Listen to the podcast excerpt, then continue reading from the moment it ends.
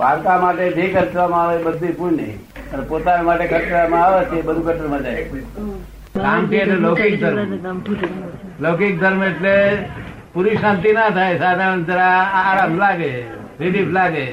અરે આ તો વૈજ્ઞાનિક ધર્મ છે સંપૂર્ણ શાંતિ આપે કઈ ચિંતા ના થાય ભય ના થાય એવો વૈજ્ઞાનિક ધર્મ તો આત્માના મોક્ષ માટે પહેલો ઉપાય કયો ભગવાન આત્માના મોક્ષ માટે સહેલો ઉપાય કયો મુક્ત થયેલા હોય જે કોઈ માણસ મુક્ત થયેલા હોય ત્યાં આગળ જઈએ એટલે આપણે કહીએ કે સાહેબ મારી મુક્તિ આપો એ જ છેલ્લામાં છેલ્લો ઉપાય સારામાં સારો મુક્ત આ ઉપાય ગમ્યો કે બીજો ઉપાય જોઈએ છે બીજો ઉપાય તો કહો બીજો હોય તો કહો બીજામાં શું ફાયદો જો આત્મજ્ઞાની ના મળે તો પુસ્તકો આત્મજ્ઞાની ના વાંચવા જોઈએ આત્મા એ સાયન્ટિફિક વસ્તુ છે એ એવી વસ્તુ નથી હમ? એના ગુણધર્મ સહિત છે આત્માના ગુણધર્મ સહિત છે ચેતન છે જો? અને એ જ પરમાત્મા છે એ જ એ છે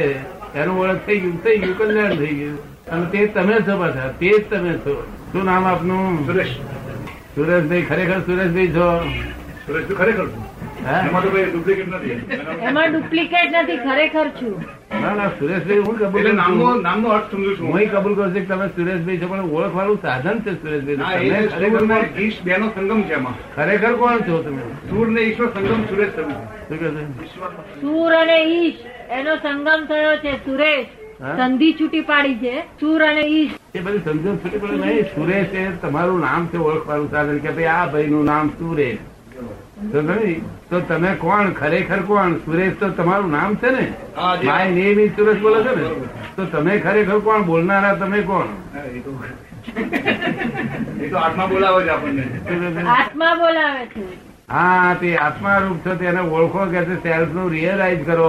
ખરેખર આપણે છીએ કોણ છીએ ભગવાન કેવા સ્વરૂપમાં દેખાય એ પ્રકાશ સ્વરૂપમાં સંપૂર્ણ પ્રકાશ આવો પ્રકાશ નહીં આ જે લોકોએ જોયો છે એવો પ્રકાશ નહીં એ પ્રકાશ જુદી જ જાતનો છે. એટલે કોઈ મોટીના રૂપમાં નહીં કોઈ મૂર્તિના રૂપમાં નહીં મૂર્તિ મૂર્તિ કે નહીં પ્રકાશ સ્વરૂપનો સંકોચ વિસ્તાર વિસ્તારને પામતો પ્રકાશ કેવું સચ્ચિદાનંદ સ્વરૂપમાં હાથીમાં જાય તો લો- મોટો થાય પ્રકાશ ને આ તો આમાં કીડીમાં આવતા નાનો થાય ખબર પડી ને? સચ્ચિદાનંદ સ્વરૂપ પ્રકાશ આ સચ્ચિદાનંદ સ્વરૂપ મૂળ સ્વરૂપ એનું સચ્ચિદાનંદ સત એટલે અવિનાશી ચિત એટલે જ્ઞાન દર્શન અને આનંદ એટલે પોતાનો જે એનાથી ફળ મળે છે સત એટલે અવિનાશી જ્ઞાન દર્શન અવિનાશી જ્ઞાન દર્શન નું ફળ આનંદ નિરંતર આનંદ ચિંતા ઉપાધિ કશું ના. જો આમ નીકળતો હોય તે તે કોઈ જ નીકળતા હોય તે શું કહે છે? તેજના આ પુંજ નીકળતા હોય એવું મને દેખાય છે એ જે દેખાય છે ને એ તમને સાચો ફોડ પાડ્યાનું એ દેખાય છે દ્રશ્ય છે ને એને જોનાર છે તે આ ભગવાન છે શું છે દ્રષ્ટા એ દેખાય છે એ દ્રશ્ય છે અને એને જોનાર જે દ્રષ્ટા છે તે ભગવાન છે એને ખોરી કાઢો એ તો આપણામાં જ એ આપણામાં છે ઓળખો પણ. હા પણ એને ખોરી કાઢો છે જોનાર આપણે જ છે. એટલે દ્રષ્ટા દ્રષ્ટા દ્રષ્ટાને શોધી કાઢશો તો ભગવાન છે બાકી આ દ્રશ્ય તો બધા લોકો મને કહે છે ભાઈ કૃષ્ણ ભગવાન દેખાય છે તો કેવા હતા કે મોરીલી વાળા તારે મેં કહ્યું, એ તો દ્રશ્ય છે હું આવ્યો તારું શું જરૂર છે? એટલે નો થાય છે એ પોતાના આત્માને ઓળખો એ જ વસ્તુ છે ને નો થાય સેલ્ફ પોતાના આત્માને નો ઓળખો. થાય છે એટલે ભગવાનને ઓળખીને જો કદી કરો તો કામ થઈ જાય આ ચિંતા ઉપાધિઓ જતી રહે ખલાસ થઈ જાય કાયમ ચિંતા ના થાય કાયમ કોઈ ગાળ બોલે તો ચિંતા નહીં મારે તો ચિંતા નહીં લાખ રૂપિયાનું ગજુ કાપી લે તો ચિંતા નહીં એવું થાય તારે કરવું કે safe side permanent safe side તો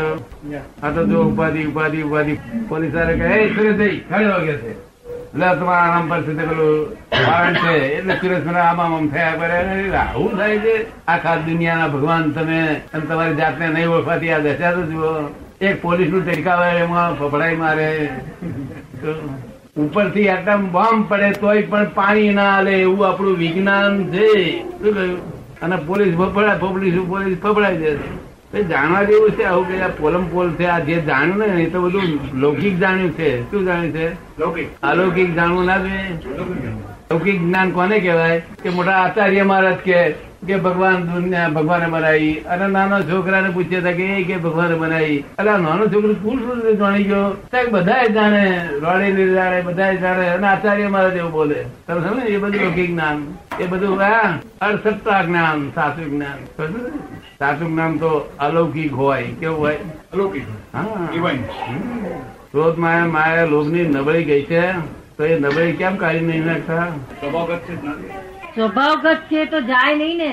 તો શું કરશું હવે પછી જાણવા માટે તમે પાસે આવ્યો છું અમારી પાસે એક કલાક બધેથી રહે ક્રોધ એ કહે છે જ્ઞાની પુરુષના દર્શનથી પાપો ભસ્મીભૂત થઈ જશે તો કે જો આવું થતું હોય તો પછી જીવે કરવાનું શું રહ્યું જોતા થી જ દર્શન થઈ જાય પણ સમ- સમજવું પડે ને આપણે હીરો જોયો પણ હીરાની પરીક્ષા હોય તો આપણે હીરો લાગે ને પરીક્ષા ના હોય તો આપણે કાચ આ લાગે વ્યવહારનું વચન છે. દર્શન તો ઓળખી ન કરે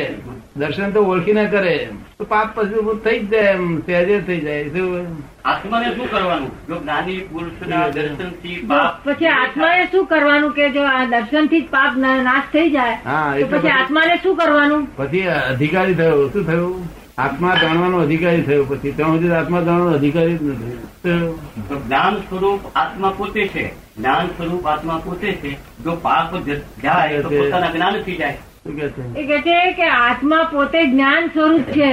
પોતે તો- જ્ઞાન સ્વરૂપ. જો પાપ જાય તો કે છે પોતાના જ્ઞાનથી જાય કે છે ના એ પોતાના જ્ઞાનથી જતું હતું કે દાણા ગયો હોય તો ઉડતો ઉડતા પાપ વધ્યો જતો નહીં પણ વધે છે પોતે જ્ઞાન સ્વરૂપ થાય તારે જાય શું કહ્યું તો આ જે છે એ જ્ઞાની પુરુષનું દર્શન એ વ્યવહારની વાત થઈ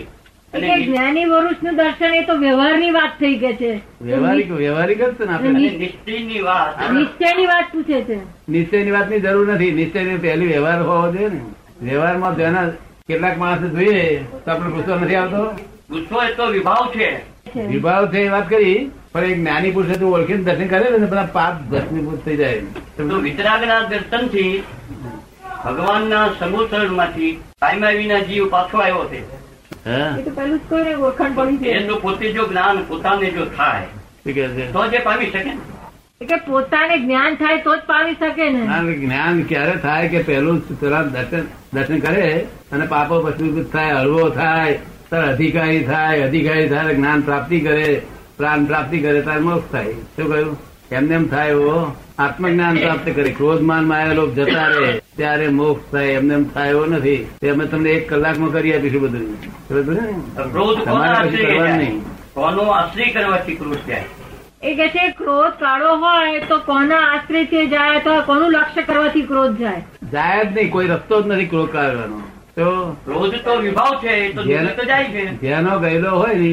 જેનો ક્રોધ માન માયા લોભ નબળી ગયેલું હોય તેવા જઈને આપણે કહીએ કે સાહેબ મારી નબળી કાઢી લો તો એ કાઢી આપે બરોબર ને અને ક્રોધ માયા માયા લોભ થી જે બંધાયેલા છે જે બંધાયેલો પેલા સીધે છૂટે જાતે સીધે છોડે જે મોટા મોટા ક્રોધ માન માયા લોભે બાંધ્યો એ છૂટે સી રીતે ત્યારે બહારની મદદ લેવી પડે અને તે મુક્ત પુરુષની કોની